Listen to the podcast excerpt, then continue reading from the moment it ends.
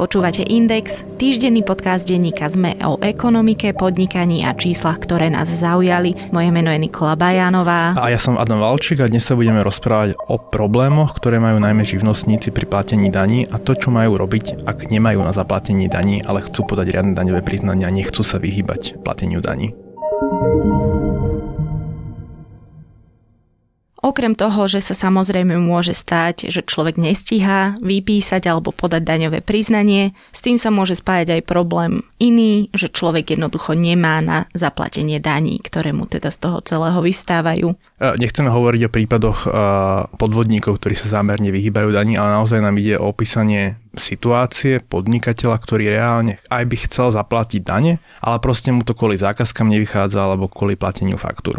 A o tom, ako takýmto problémom čeliť, sa budeme dnes rozprávať s viceprezidentom Živnostenského zväzu Jánom Palenčárom.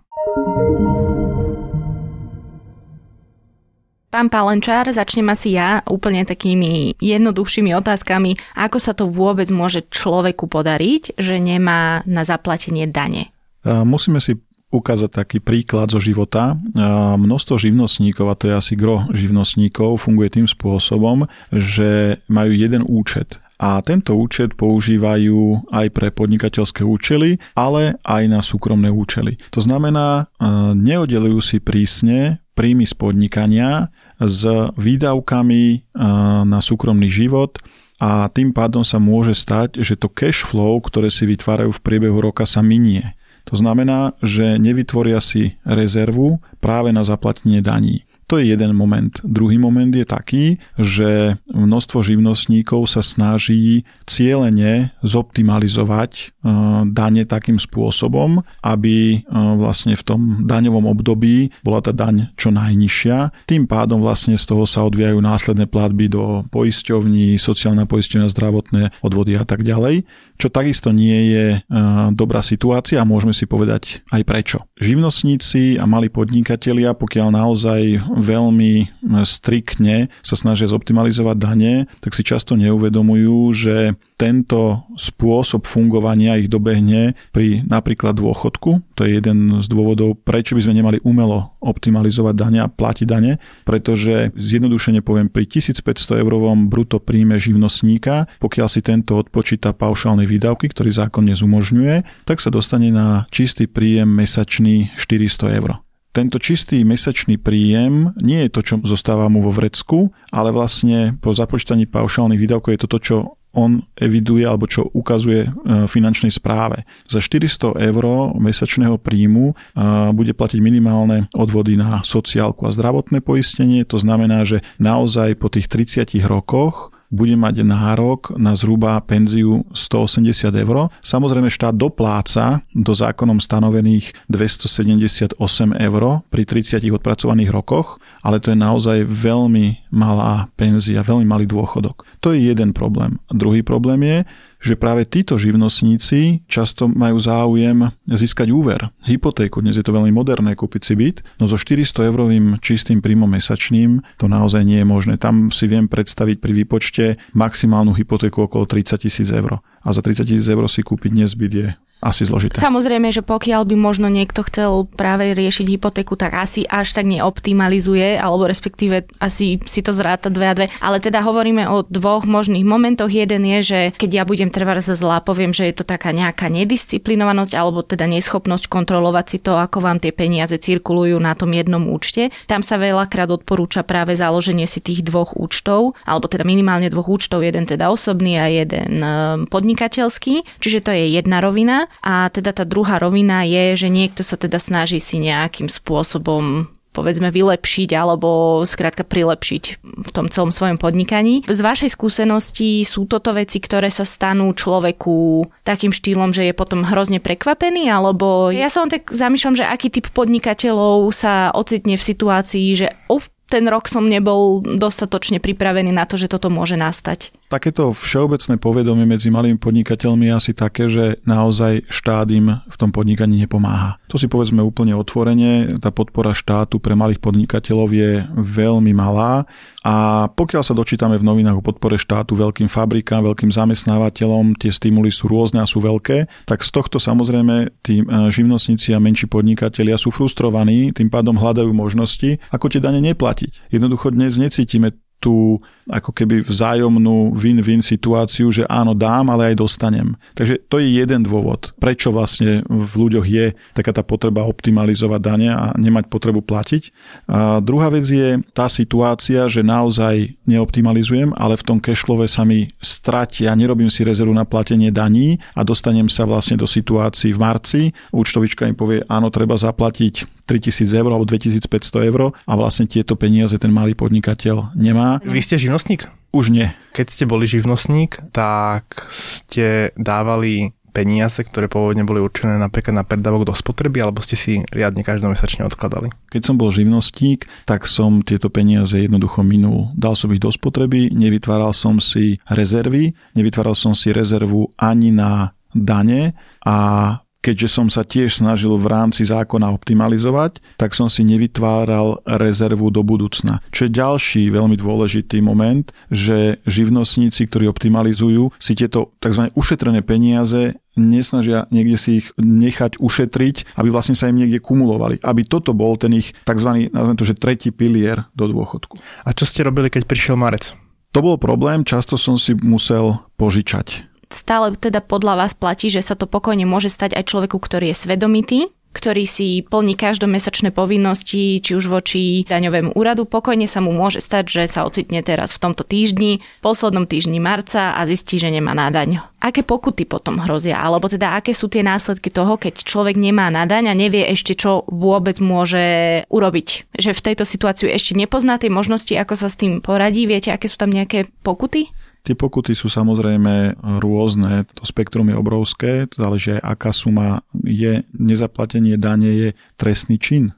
Takže dnes už sme vo vážnej rovine, tu už by som nešpekuloval o tom, či zaplatiť alebo nezaplatiť. Samozrejme, počujeme to v médiách, že sa stane aj to, že jednoducho niektorí podnikatelia, nečestní podnikatelia ani nepodajú daňové priznanie, ale Báme sa naozaj o tých, ktorí sú čestní podnikatelia, ktorí pracujú, ktorí vytvárajú hodnoty a práve títo podnikatelia sa môžu dostať do tej situácie, že tieto peniaze nemajú a pokiaľ si tieto peniaze nezabezpečia v rámci známych, rodiny, že si požičajú, tak je naozaj potrebné hľadať aj iné možnosti. Musíme otvorene posluchačom priznať, že vlastne k tejto téme nás uh, motivovala reklama poštovej banky, ktorá si v podstate uťahuje zo štátu, lebo hovorí, že teda môžete platiť dane rovnakým spôsobom, ako štát modernizuje z tých daní e, školy, nemocnice a podobne. Ale zároveň tá reklama pokladá zaujímavú otázku, že či e, by podnikatelia privítali možnosť neplatiť daň naraz, ale napríklad rozpočítanú 12-mesačných splátkach bezúročne. Lebo dneska musíme povedať, že tá dneska tá možnosť existuje, treba si o ňu požiadať,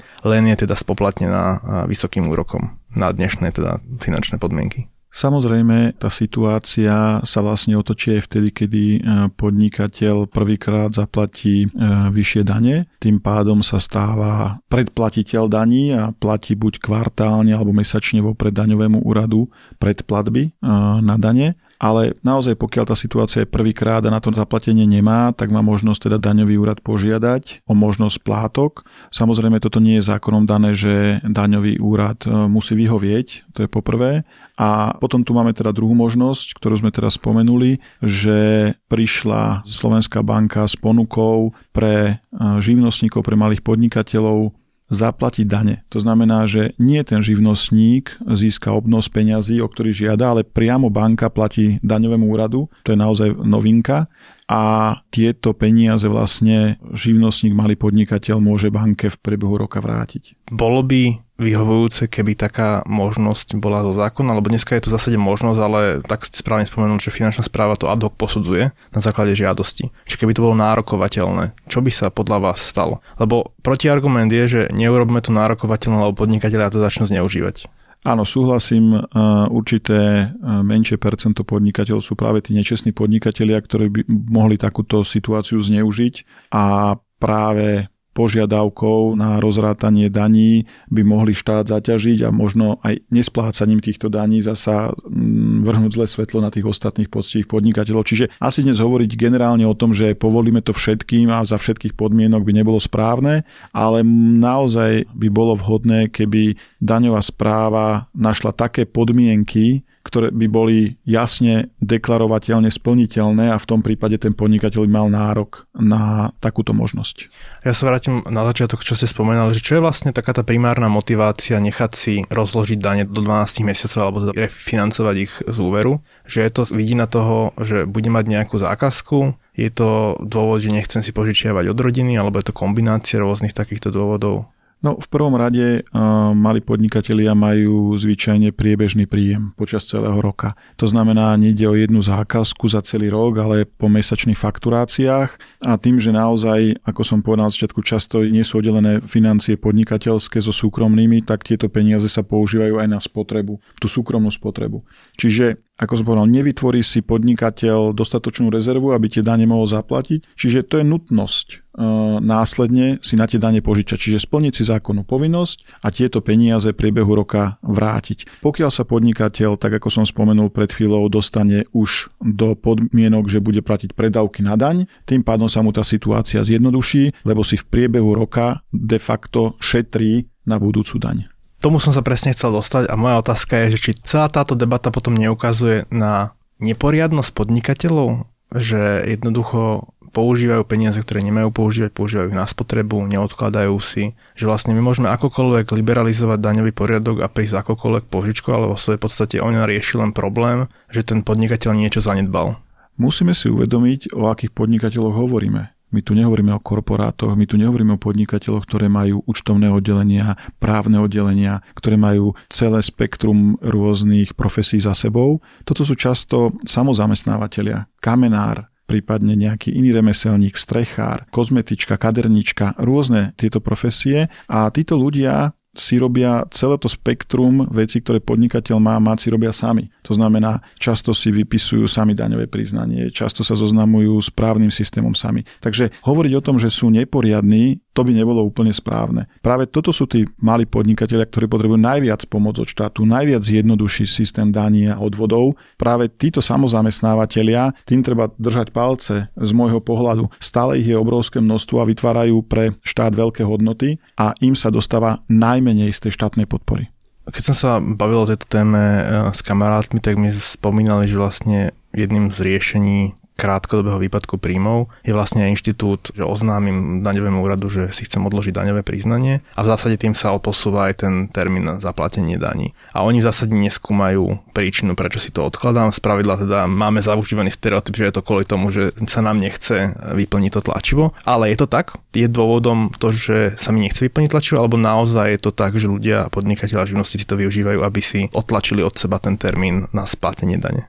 Tá druhá možnosť je tá správna, to znamená presne to o tom, ako keby posuniem si tú povinnosť zaplatenia a mám ešte tých pár mesiacov na to, aby som tú situáciu zmenil a napravil.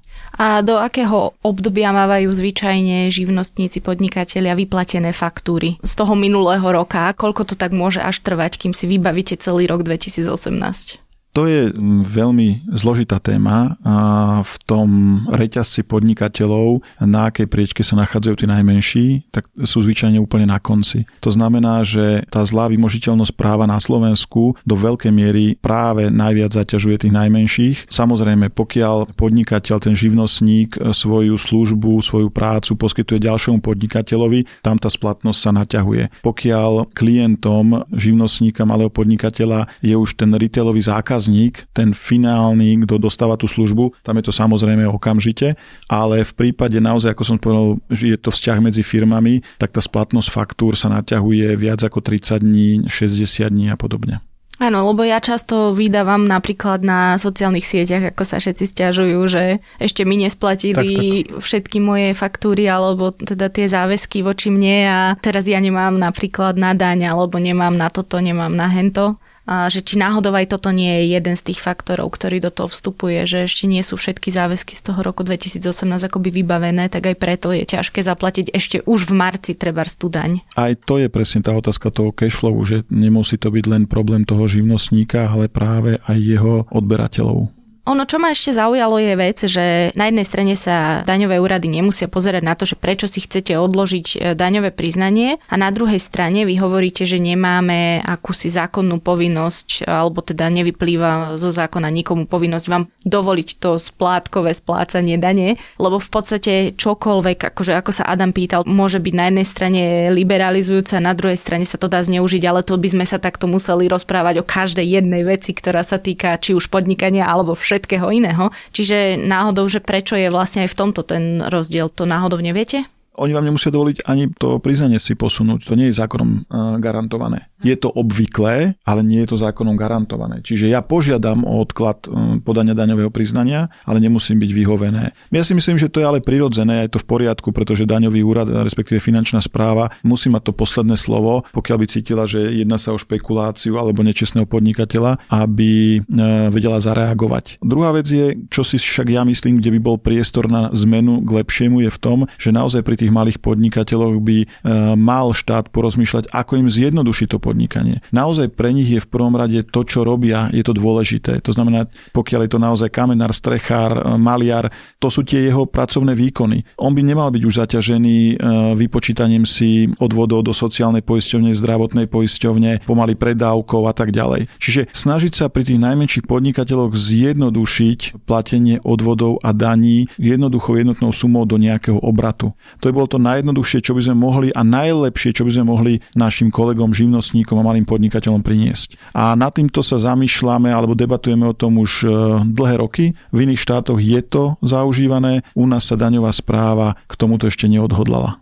My si ešte vypočujeme, čo hovorí vlastne finančná správa. E, hovorkyňa Ivana Skokanová okrem iného teda hovorí, že pokiaľ podnikateľ už vie, že bude mať problém zaplatiť daň, tak už v tom momente by mal začať komunikovať vlastne s daňovým úradom. Ako by to vyzeralo? Akože čo si pod tým má človek predstaviť, že ja zatelefonujem, dobrý deň, budem mať problém zaplatiť daň, čo mám robiť? Myslíte, že toto by bol nejaký realistický scenár?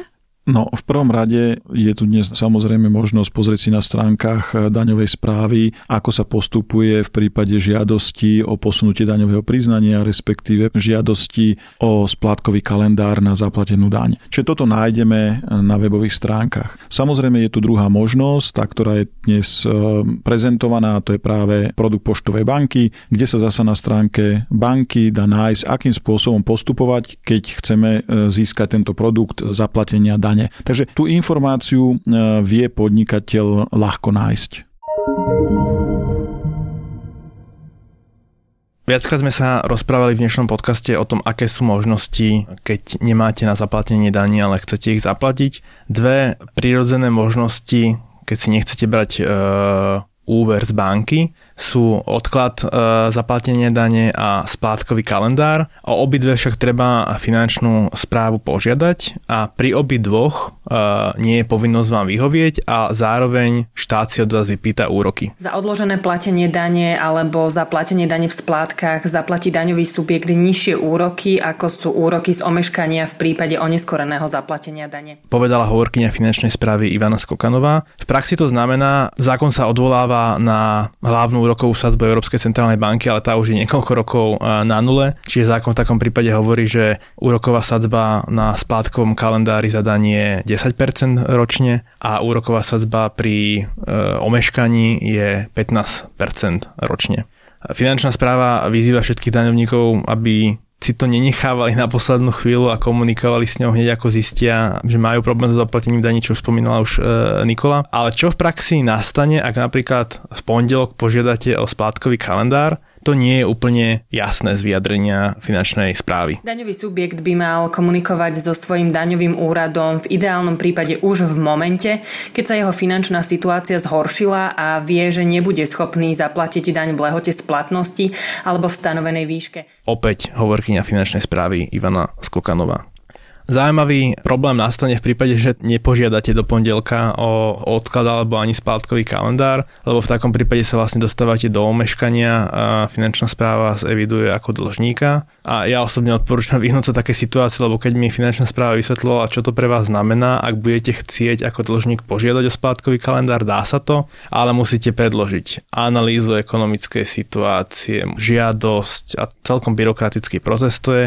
No a hlavne, ak dlhujete viac ako 3000 eur dane, tak si finančná správa vypýta záložné právo. Čiže napríklad ako záloh vám zoberie auto, nejaký stroj, keď máte výrobný zariadenie a podobne. Už bez záložného práva sa to nedá. Viackrát sme sa s Nikolou a s našim hostom rozprávali o tom, že alternatívou je zobratie bankového úveru. Konkrétne sme sa bavili o poštovej banke. Je to klasický plán podnikateľský úver, Akurát teda banka platí priamo dane finančnej správe a nedáva vám peniaze k mám k dispozícii, aby ste ich previedli na účet finančnej správy, ale inak je to klasický úver do 30 tisíc úrokovou sadzbou okolo do 10%, čiže pod tú hranicu, za akú to ponúka samotný štát. Ale analytik eh, finančných produktov Maroš Ovčarik z portálu finančnykompas.sk hovorí, že sú aj nižšie úrokové sadzby pri podnikateľských úveroch? Priemerné úrokové sadzby sa pri podnikateľských úveroch pohybujú na úrovni 2,3% per annum. Pri úveroch s kratšou splatnosťou, prípadne pri úveroch v malej výške sa priemerné sadzby môžu pohybovať až do výšky 8%, takže trh dnes určite ponúka výhodnejšie možnosti požičania si peniazy, ako je spomenutých 10%. Platí však, že to nemusí byť pravidlo úplne každej banke a pri každom úverovom produkte. Pre preto je dobré podmienky si porovnávať vo viacerých bankách. Treba si však zvážiť na konci dňa, že či chcete žiadať o klasický podnikateľský úver s celou tou tortúrou, pretože k podnikateľskému úveru sa viaže aj to, že musíte spracovať nejaký podnikateľský projekt a zdôvodniť, na čo ho chcete. V tejto rovine sa ten produkt e, poštovej banky zdá výhodnejší v tom, že to je cez zrýchlené schvalovanie ako keby a nehľadí sa tam na konkrétny podnikateľský projekt, preto je tam podľa mňa aj vyššia úroková sadzba. Povinnosť podať daňové priznanie a s ním aj povinnosť zaplatiť daň prípada tento rok na 1. apríla, čo je už najbližší pondelok. O tom, ako zvládnuť daňový kolobeh a o tom, že ak chcete svoju situáciu riešiť týmto spôsobom, tak je najvyšší čas, sme sa rozprávali s viceprezidentom Živnostenského zväzu Jánom Pálenčárom.